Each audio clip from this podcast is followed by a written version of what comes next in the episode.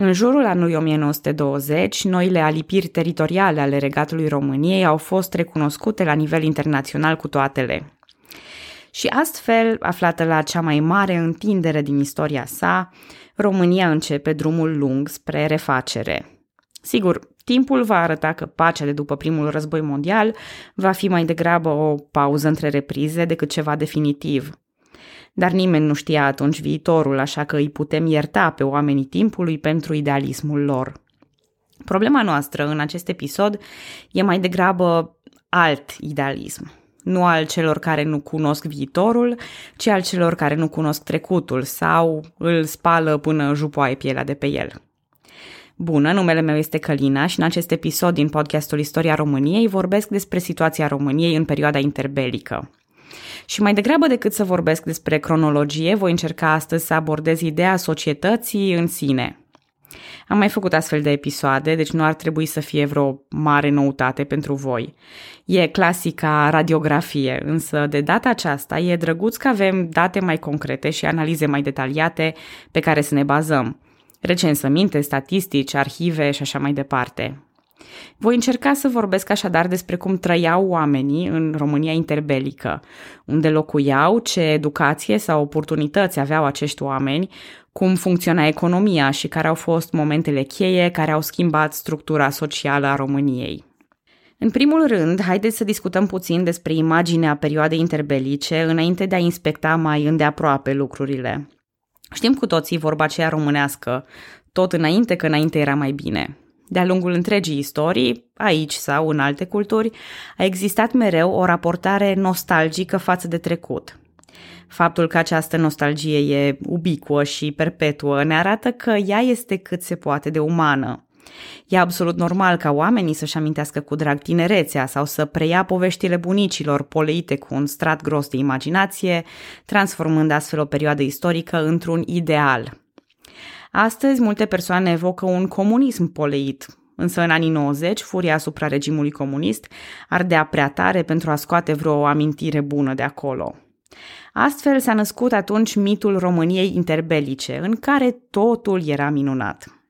Progres, lăutari, democrație, bogăție, teritoriu, monarhie. Ce nu era în interbelic care să nu sune bine prin comparație cu comunismul? Eu una, poate că uneori vă dezamăgesc, dar cel puțin vă dezamăgesc cu oarecare constanță și stabilitate. Așa că voi remixa iarăși aceeași placă. Adevărul e undeva la mijloc, nu există alb sau negru, ci doar nuanțe de gri. A cunoscut România un mare progres în perioada dintre cele două războaie mondiale? Da, absolut.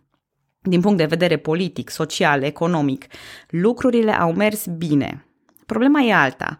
Sub această fațadă a perfecțiunii, sub această nostalgie, România interbelică era totuși o țară a contrastelor prinsă cumva între înapoiere și înflorire, având instituții moderne, dar conduse de persoane retrograde, cu orășeni dezghețați și afabili, dar cu săteni care încă bat pasul pe loc.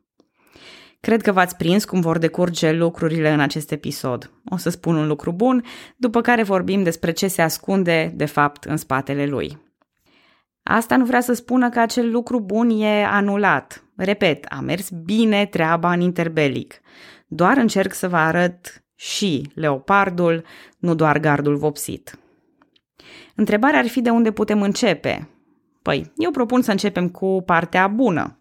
Populația României crescuse și artificial prin alipirea noilor provincii, dar și organic de-a lungul întregii perioade interbelice. Statistic vorbind, asta a crescut populația orașelor, însă majoritatea românilor au rămas la țară. Între 77,8 și 81,8% dintre români locuiau în mediul rural. Acolo se ocupau cu agricultura, care a rămas și după război baza economiei. Reforma agrară, pe care politicienii au promis-o și au efectuat-o cu mari întârzieri și dificultăți, nu a schimbat prea multe. Însă are loc o diversificare a agriculturii spre legume și plante industriale pe lângă clasicele cereale. Această tranziție e destul de lentă și incompletă, însă importantă și benefică. La oraș, întreprinderi noi apar sau se extind, iar importurile de materii prime și semifabricate cresc mai rapid decât cele de produse manufacturate, arătând că economia României începe să fie capabilă să producă pentru vânzare internă.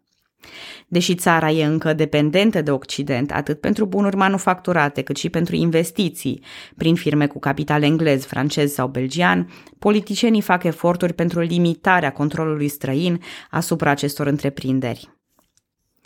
În 1923, pe fondul Marii Uniri, apare o nouă Constituție care legiferează principiul separării puterilor în stat și reafirmă monarhia constituțională ca formă de guvernământ.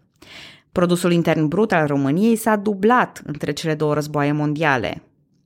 Și atunci, unde-i partea rea? Dacă toate sunt în creștere, toate sunt bune, de ce ne putem plânge de interbelic? Păi, haideți să luăm un exemplu, tocmai acest ultim efect, dublarea produsului intern brut. E un lucru bun, dar dacă ridicăm puțin ochii din harta noastră, vedem aceste creșteri cam peste tot. Mai mult, înainte de al doilea război mondial, Ungaria are un PIB aproximativ dublu față de România, deși pornise interbelicul cu o poziție mult mai precară. Problema e așadar că totul crește, dar nu destul de mult, nu destul de performant și nu destul de sustenabil. Așadar, haideți să reluăm toate aceste lucruri bune. După cum spuneam, e drăguț că avem date pe care să povestim acum partea socială și mă refer în speță la recensământul din 1930, singurul recensământ interbelic făcut în România. Și putem începe cu acea creștere în populație. În 1930, România avea ceva peste 18 milioane de locuitori, cu o rată de creștere a populației mai mare față de media europeană. Natalitatea era mare, iar mortalitatea cunoaște un ușor declin. Totuși, acest ușor declin al mortalității pornea cu handicap. Chiar și după scădere, mortalitatea rămânea totuși mare față de media europeană. În fiecare an mureau 120.000 de copii cu vârsta sub un an din cauze precum alimentația proastă sau lipsa grijei față de mamă. Între vârsta de 1 și 4 ani se murea de afecțiuni ale bronhilor, pneumonie și boli de stomac, tot din cauza alimentației proaste. Îngrijirea medicală era de asemenea proastă, mai ales la țară, ducând la boli și decese. La ce mă refer prin alimentație proastă? Ei bine, lipsea diversitatea. Se mânca mult porumb și cartofi, se consuma foarte puțin lapte din cauza lipsei vacilor, iar carnea era destul de rară. Țăranii trăiau din ceea ce cultivau, așa că adesea mâncau mai puțin pentru a putea vinde produsele. De asemenea, mâncau mai prost pentru a putea vinde produsele mai bune și implicit mai scumpe. În mediul rural nu se prea cumpăra mâncare, ci se mergea cât posibil pe autosuficiență. Bolile infecțioase, precum scarlatina și pojarul, au fost puse sub control în anii 30, dar s-au extins alarmant sifilisul, tuberculoza și pelagra. Pelagra, de la pele, piele și agra, groasă, piele groasă. Are simptome de ulcerație ale pielii, diaree, modificări ale mucoaselor și uneori chiar demență sau schizofrenie. Motivul pentru care nu cunoaștem astăzi prea multe persoane ce suferă de pelagră este anume alimentația. Pelagra e cauzată de lipsa niacinei, adică a vitaminei B3 din corp. Și, într-adevăr, există și posibilitatea unei disfuncții interne, o incapacitate de absorpție, însă aceasta e foarte rară. Principala cauza a pelagrei este alimentația proastă. Există o corelare statistică între zonele unde se produce mult porumb și zonele unde această boală face ravagii. Această statistică este valabilă și astăzi și este valabilă și în România interbelică. Pelagra este, fără doar și poate, o boală a sărăciei, care în România interbelică devenea, după tuberculoză și cancer, principala cauză a decesului. Mark Twain spunea că există trei tipuri de minciuni. Minciunile, minciunile nesimțite și statisticile. Atunci când ne mirăm de lucruri impresionante precum creșterea și diversificarea agriculturii, haideți să nu uităm și de celelalte statistici, acelea care arată cum mor oamenii din cauza proastei alimentații. Cele două nu se contrazic, doar întregesc perspectiva. Mai ales în mediul rural apar astfel de paradoxuri mereu. Cultura tradițională, întreținută mai ales de femei și bătrâni, era una dintre cauzele care împiedicau dezvoltarea hranei, a igienei și a îngrijirilor medicale. Lucrurile se făceau așa cum le știm de generații întregi și nu neapărat după idei moderne. Principala poartă spre lumea exterioară și spre o nouă mentalitate și spre tot felul de alte beneficii ce decurg de acolo ar trebui, ar fi trebuit să fie educația. Mă tem însă că și aici am vești bune și vești proaste. Învățământul mergea binișor, însă în mediul rural existau câteva probleme grave. 48,5% din populația rurală de peste 7 ani era încă analfabetă și mulți dintre cei ce știau carte e posibil să fi fost analfabeți funcționali. 61 dintre analfabeți erau femei din cauza concepției că fetele nu au nevoie de școală. 94% dintre persoanele din mediul rural urmau doar școala primară. 2% aveau și studii secundare. Dintre cei 1% rămași, 0,7% aveau școală profesională și doar 0,2% urmau studii superioare. Cu alte cuvinte, din punct de vedere educațional, lumea satului e încă destul de închisă în ceea ce privește accesul la educație. Chiar și dintre cei înscriși la școală, mare parte dintre ei nu frecventau cursurile.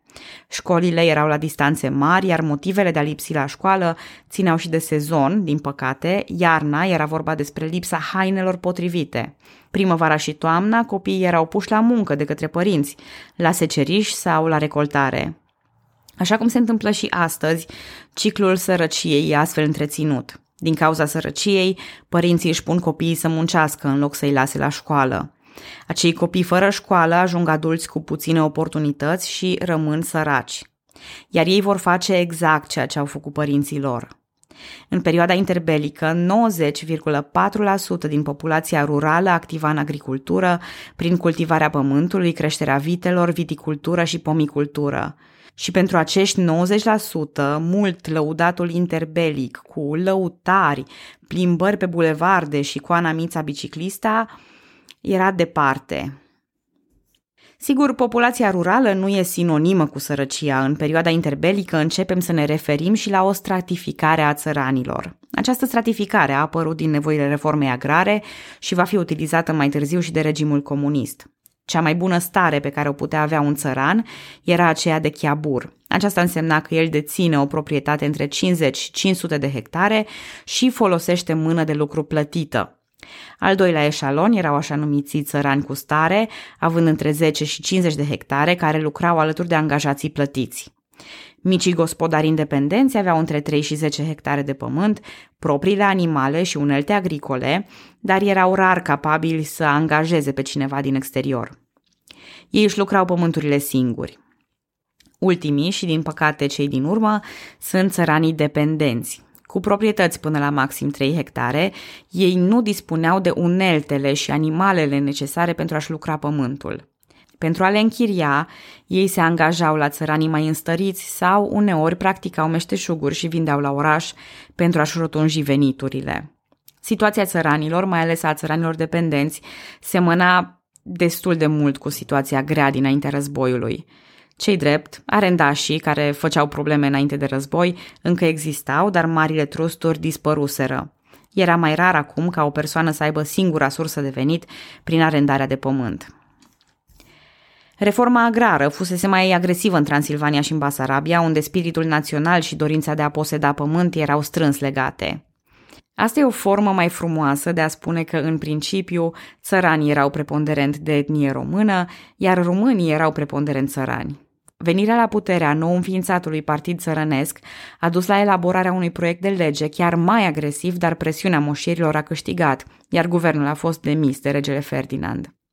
Noul guvern, ceva mai conservator al lui Averescu, a luat puterea în martie 1920 și a dat forma finală a legii, care ține cont și de amplasamentul terenului pe forme de relief, împarte loturile în câte 5 hectare și încearcă pe cât posibil a rezolva problemele de fragmentare. Reforma agrară a fost aplicată tocmai din aceeași cauză din care a fost propusă, pentru a asigura liniștea socială și spiritul de solidaritate. Acum, acestora li se adăuga și spiritul de solidaritate din teritoriile nou dobândite. Aplicarea reformei nu a fost una perfectă. 30-35% dintre țăranii îndreptățiți nu au primit nimic, deoarece nu era destul pământ.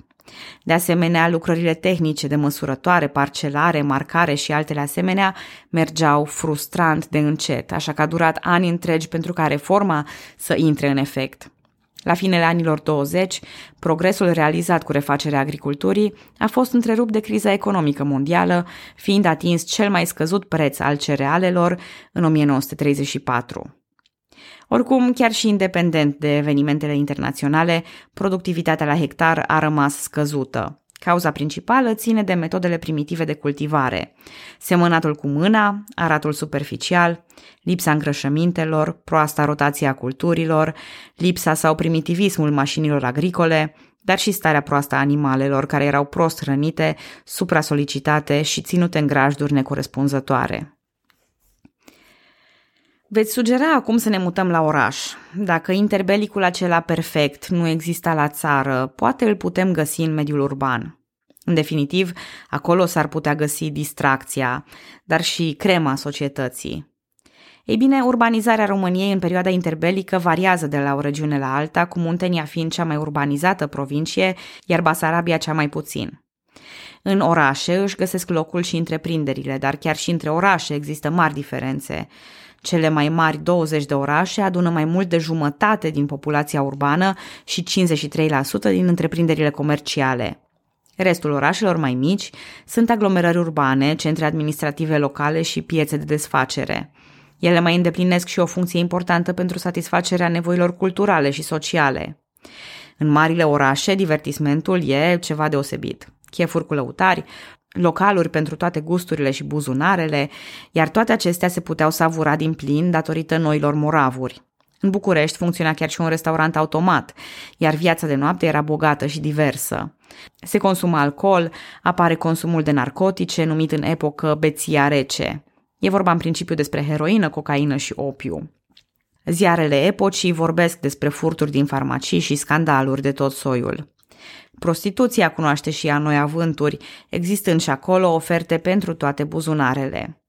Aceste distracții sunt cât se poate de firești în epocă într-o urbanizare relativ proaspătă, iar oamenii na, au fost mereu înclinați spre experiențe noi. Între 1930 și 1941 a avut loc o creștere de 14% a populației orașelor. Covârșitori de mulți orășeni nu erau născuți acolo unde locuiau. Abia 2-3% din populația urbană era la a treia sau a patra generație la oraș. Cel mai mare ritm de creștere îl are Bucureștiul. De fapt, e istoric cea mai susținută creștere din întreaga istorie a orașului. Mare parte din nostalgia interbelică, din mitul acesta al interbelicului perfect, vine din capitală și e un mare aspect și ăsta. Dacă ar fi să simplific până la extrem situația, aș spune că interbelicul a fost frumos, mai ales în orașe și mai ales în București, dar nici chiar acolo perfect. În fine, avantajele orașelor se pot vedea cu ochiul liber, chiar și din punct de vedere socioeconomic, nu doar dintr-un scaun de tavernă aproape de lăutari. Orașele sunt cele care adună întreprinderile. Acolo este mână de lucru numeroasă și ieftină, piață de consum mare. Sunt aproape de instituțiile de credit și de birourile guvernamentale, ceea ce oferă mari beneficii. Lângă București se formează o adevărată suburbie industrială la Colentina Fundeni, având linie de tramvai, electricitate și apă potabilă. După un timp e necesară chiar reglementarea locuințelor din comuna suburbană la noi standarde. Orașele și în speță Bucureștiul absorb pur și simplu tot ce au în jur. Nu e de mirare că în astfel de condiții industria o duce bine. După distrugerile provocate de război, industria românească se reface în anii 20. Alipirea noilor provincii crește și capacitatea productivă, Transilvania fiind puternică pe ceramică, industria lemnului, energie electrică și metalurgie, iar Banatul pe metalurgie și industrie textilă. Crește numărul și mărimea întreprinderilor, dar și producția. Uzinele Malaxa, spre exemplu, bazate în București, produc motoare diesel, locomotive și oțel. Metalurgia sporește cantitatea de minereu de fier extras, dar și cantitatea de oțel produs. Sunt recorduri și în industria petrolieră, cu 8,7 milioane de tone produse în 1936. La sfârșitul anilor 30, industria era în stare să satisfacă aproape toate necesitățile interne alimente, textile și chimicale. Ceea ce nu făcea industria românească era autoalimentarea cu mașini și utilaje. Acesta este un aspect foarte important deoarece ne arată subdezvoltarea industrială comparativ cu Occidentul, dar și dependența de Occident pentru aceste mașini și utilaje. Industria la acel timp era unul dintre cele mai puternice motoare sociale, ducând la beneficii în multe alte ramuri. Transporturile, spre exemplu, au fost modernizate căile ferate și se produceau intern locomotive, vagoane, șine de cale ferată. Creșterea industrială și urbanizarea au fost de asemenea legate, după cum am spus deja. Ambele duceau la o nevoie pentru funcționari, pentru servicii și personal în administrația de stat. Practic, pentru toate domeniile e importantă această industrie puternică. Probabil vă întrebați acum unde ascund veștile proaste. Nu vă mai întrebați că le am aici. Una dintre marile probleme ale industriei românești era incapacitatea pieței interne de a absorbi produsele. Dezvoltarea industrială nu a venit natural prin cerere și ofertă, ci prin intervenția statului. O atitudine preferențială și o politică de ghidare a economiei au stat la baza dezvoltării industriale în România interbelică, situație ce va fi agravată în timpul dictaturii lui Carol al II-lea. Consumul de fier, ciment, sticlă, hârtie, textile, petrol și zahăr era în anii 30 cel mai scăzut din Europa. Oamenii nu cumpărau lucruri, cu mici excepții care nu puteau fi produse în casă, sare, tutun, chibrituri, nimic prea impresionant. Gândiți-vă că era o vreme în care hainele erau cusute la croitor, săpunul era făcut în casă, nevoile majorității populației erau simple. Pentru a păstra această direcție de industrializare, politicienii erau aceia care stabileau tarife preferențiale și interveneau des în dezvoltarea naturală a lucrurilor.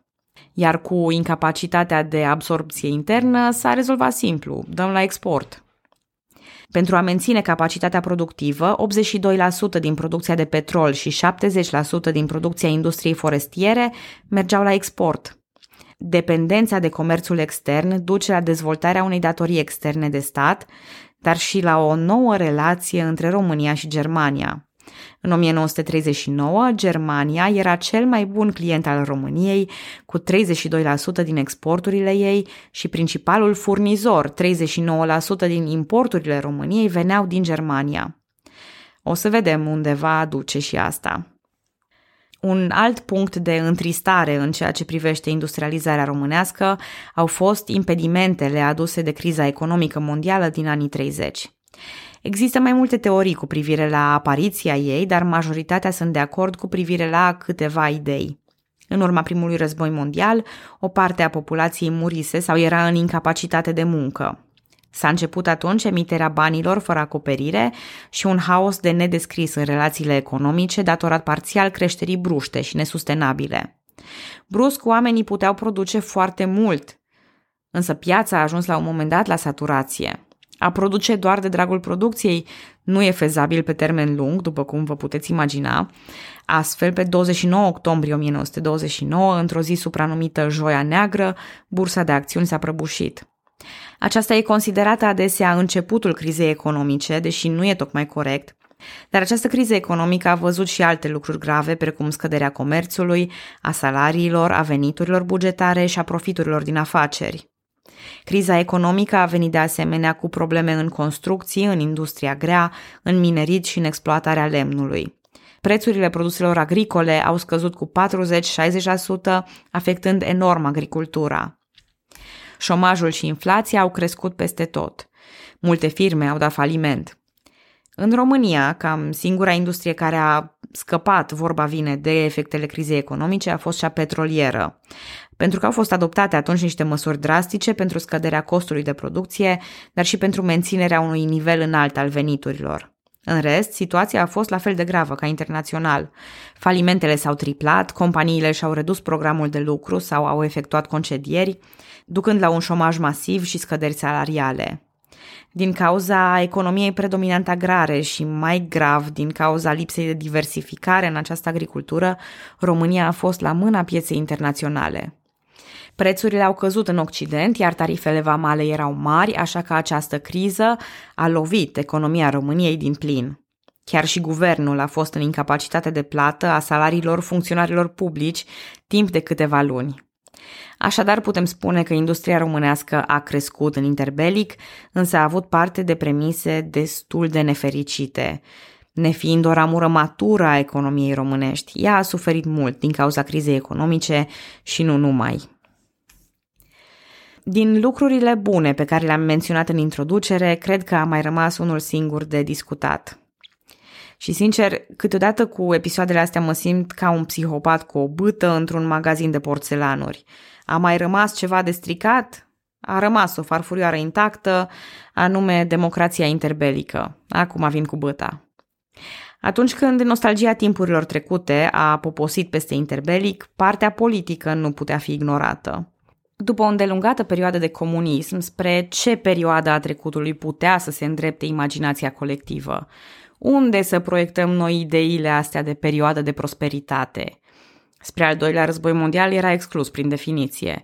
Dictatura lui Carol al II-lea era una peste alta tot o dictatură. Dar perioada interbelică avea pe undeva democrația. Constituția din 1923, care începuse ca un pact fundamental între toate populațiile noului regat, o spunea cu subiect și predicat. Din păcate, instituțiile României interbelice erau deficitare sub aceste etichete de democrație, ascunzându-se probleme grave de corupție, intervenționism și dezechilibre de putere. La țară, oamenii votau după cum spunea primarul și preotul, înțelegând prea puțin din promisiunile sau ideologiile de partid. În general, partidul care organiza alegerile le și câștiga, beneficiind de relații clientelare și de cumetriile clasice. Fenomenul de neopatrimonialism face ravagii. Acesta se referă tocmai la tiparul prin care administratorii publici dispun de bunuri și resurse după bunul plac, ca și cum ar fi ale lor. Erau numeroase scandaluri de corupție și, oricum ar fi fost, la finalul zilei, regele avea dreptul de a dizolva guvernul și de a organiza noi alegeri după propriile interese. În ciuda votului universal, al principiului declarat al separării puterilor în stat și a procedurilor puse în scris democratice, democrația nu exista în formă pură sau măcar în formă rafinată în România interbelică. Iar anii 30 au adus noi complicații, la fel ca alte state afectate puternic de criza economică. Soluția salvatoare părea autoritarianismul și chiar partidele de extremă. Mai multe organizații făceau din antisemitismul lor un nucleu ideologic. În 1930, la ascensiunea pe tron a lui Carol al II-lea, el își manifestase deja disprețul pentru instituțiile parlamentare, precum și intenția clară de a conduce într-un stil autoritarian. Astfel, până în 1938, partidele democratice mult slăbite acceptă în cele din urmă dictatura. Dispăruse până și pretenția democrației. Dar despre astfel de lucruri vom vorbi la timpul lor. Cam asta e societatea românească interbelică. E o epocă a prosperității, dar care are și părți întunecate și contraste. Iar aceste contraste nu șubrezesc, nu știrbesc din ceea ce este bun. Din potrivă, cred că putem aprecia următoarea perioadă mult mai bine acum, cunoscându-i toate aceste fațete. Vă mulțumesc că ascultați podcastul Istoria României. Pe data viitoare!